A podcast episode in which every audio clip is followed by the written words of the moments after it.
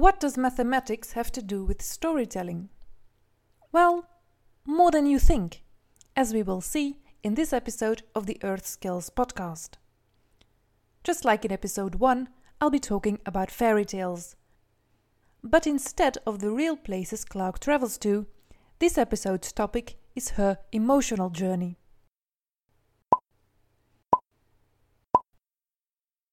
The journey I'm talking about starts in episode 8 of season 2, when Clarke kills Finn.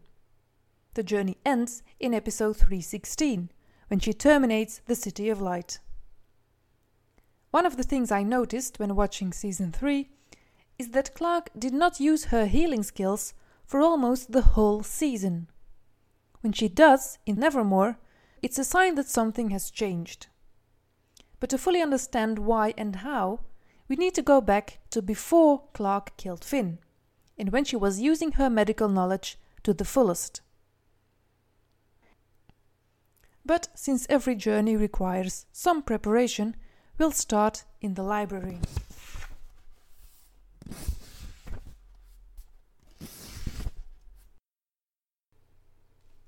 In this library segment, I'm going to talk about story structures. I admit that does sound a bit dry.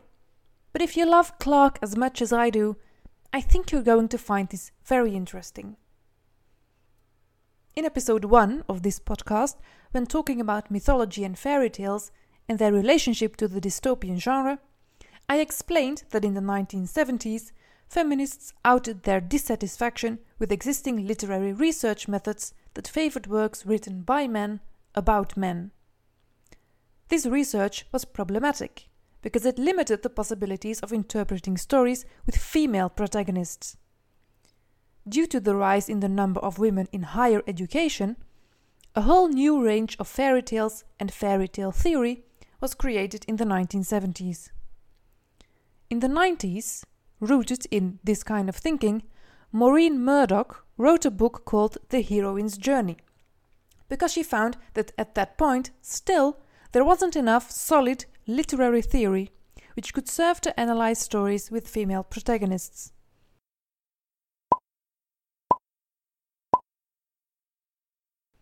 Murdock based her theory on Joseph Campbell's work, titled The Hero's Journey. Campbell based his theory on psychoanalysis and said that myths are universal manifestations of the need for spiritual aid in the passage from childhood to adulthood. And he kind of has a point. Many tales and myths follow the same pattern. So much so that even before Campbell wrote his book, people started to mathematically analyze them. Vladimir Propp is one of these people. He was a Russian folklorist who analyzed the plot of Russian folk tales to identify a basic common structure. He was very adamant that there was only one structure that was followed by all Russian tales, and he was determined to find it. In the 1920s, he composed what he called a standard morphology of folk tales, consisting of 22 steps. Now, I'm not going to name all of them, but I'll list some of the most important ones. In the beginning of a story, the hero is at home and at peace. Something happens, though, which disrupts this peace and forces the hero to leave home. He gets up to all kinds of shenanigans and is often seduced by the villain into doing something which harms his own family. Later on, he has to prove himself, save his family, and perform other heroic tasks. Often, he comes in contact with magic. In the end, things finally go right and the hero returns home.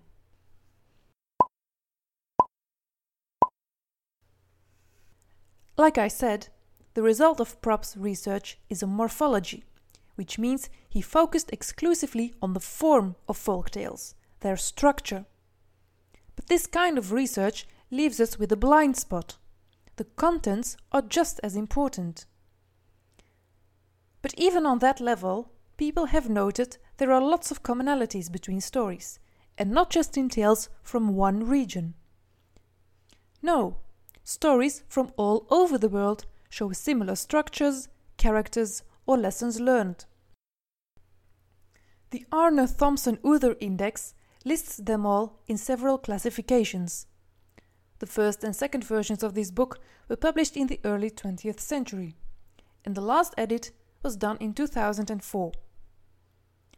This index classifies all Indo European tales in categories, allowing us to check whether a certain theme or motive occurs in just one region or all over the world. The story we know as Cinderella, for example, has variations titled Cap of Rushes and Tattercoats. Of course, like any classification system, the ATU index is not perfect. But the system shows that certain motives and themes are so popular that they've survived for decennia, centuries, maybe even millennia. The hero's journey is a good example of this.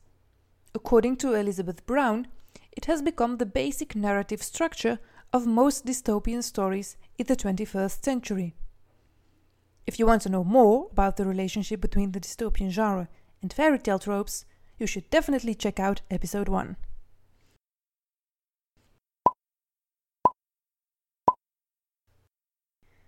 Let's circle back to Murdock. She was unsatisfied with Campbell's ideas about female protagonists. According to Campbell, women didn't need a character journey because, and this is a quote, they're already at the point the male heroes are trying to get to. And another quote, she's always there and perpetually ready to foster communities, souls, bodies. End of quote. Ugh, this is blatantly sexist, of course, since it posits women's search for their own identity and sense of purpose as secondary to men's character journey. In Campbell's vision, women's emotional labor is only supposed to support men, not themselves. No wonder Murdock desperately wanted to make a new model for analyzing female characters. She called it the heroine's journey.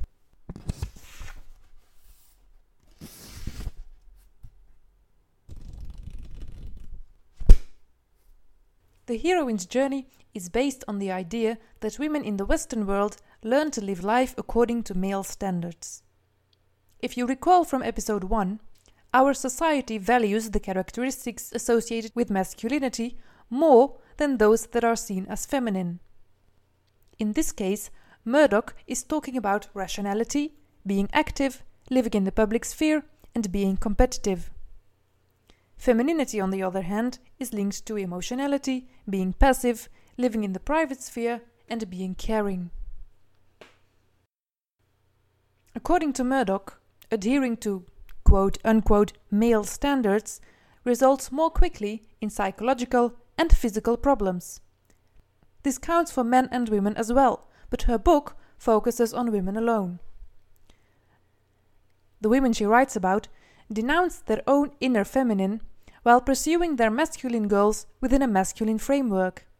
This goes well for a while, but after some time they often break down or burn out. Hopefully, they then realize the root of their problems and make changes in order to let a more feminine view on life and the world back in. This burnout, this feeling of being fed up with society's male standards, is one of the core elements of the heroine's journey. It is often called the descent, because the character retreats into her own. In mythology, this is often visualized by the character entering the underworld. In Murdock's model, the descent is right in the middle. So, what happens before and after, and how does all this relate to Clarke?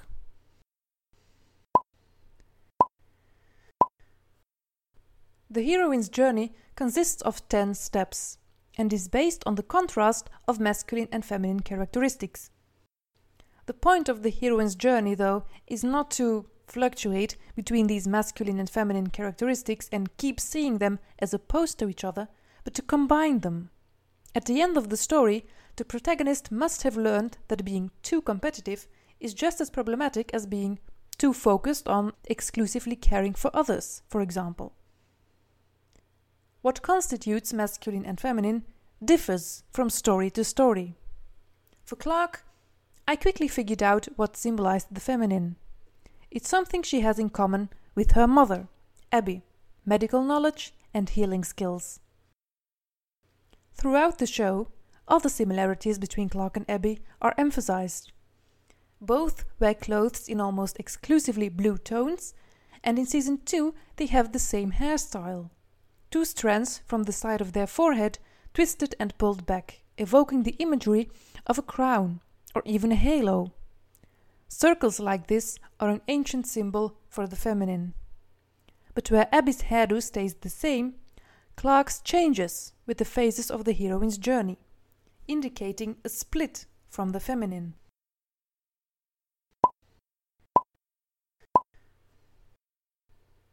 So Clarke clearly resembles her mother. But since she has two parents, she must have something in common with her father as well.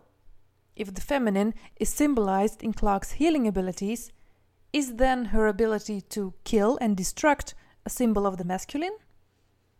Jake Griffin's greatest dilemma is choosing between A, letting every citizen of the Ark die for sure by not telling them about the oxygen problem, or B, probably letting every citizen of the Ark die by crowdsourcing the solution and hoping it would work in time.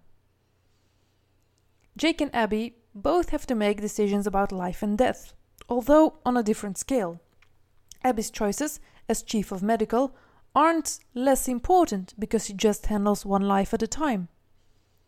Remember when she used more medicine than was allowed in season 1 to save Jaha?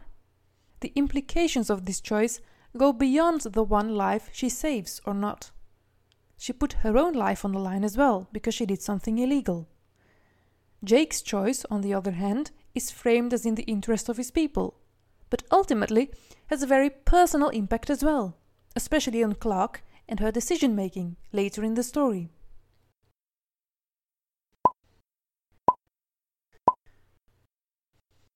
So, to recap, both of Clarke's parents have a self sacrificing nature.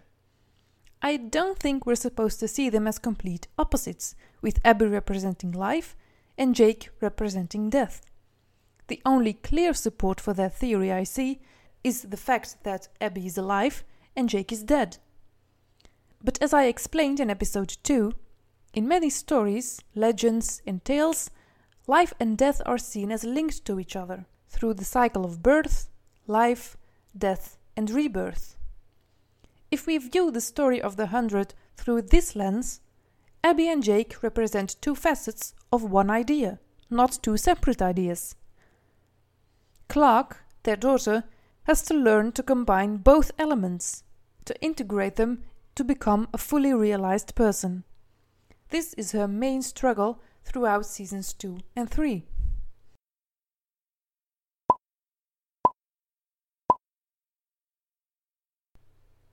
So let's recap what we've learned in this episode so far. We've seen that there is an age old tradition of telling and writing stories that follow a certain pattern. For most of the 20th century, models for analyzing these patterns were catered to male protagonists, and as a result, to male readers.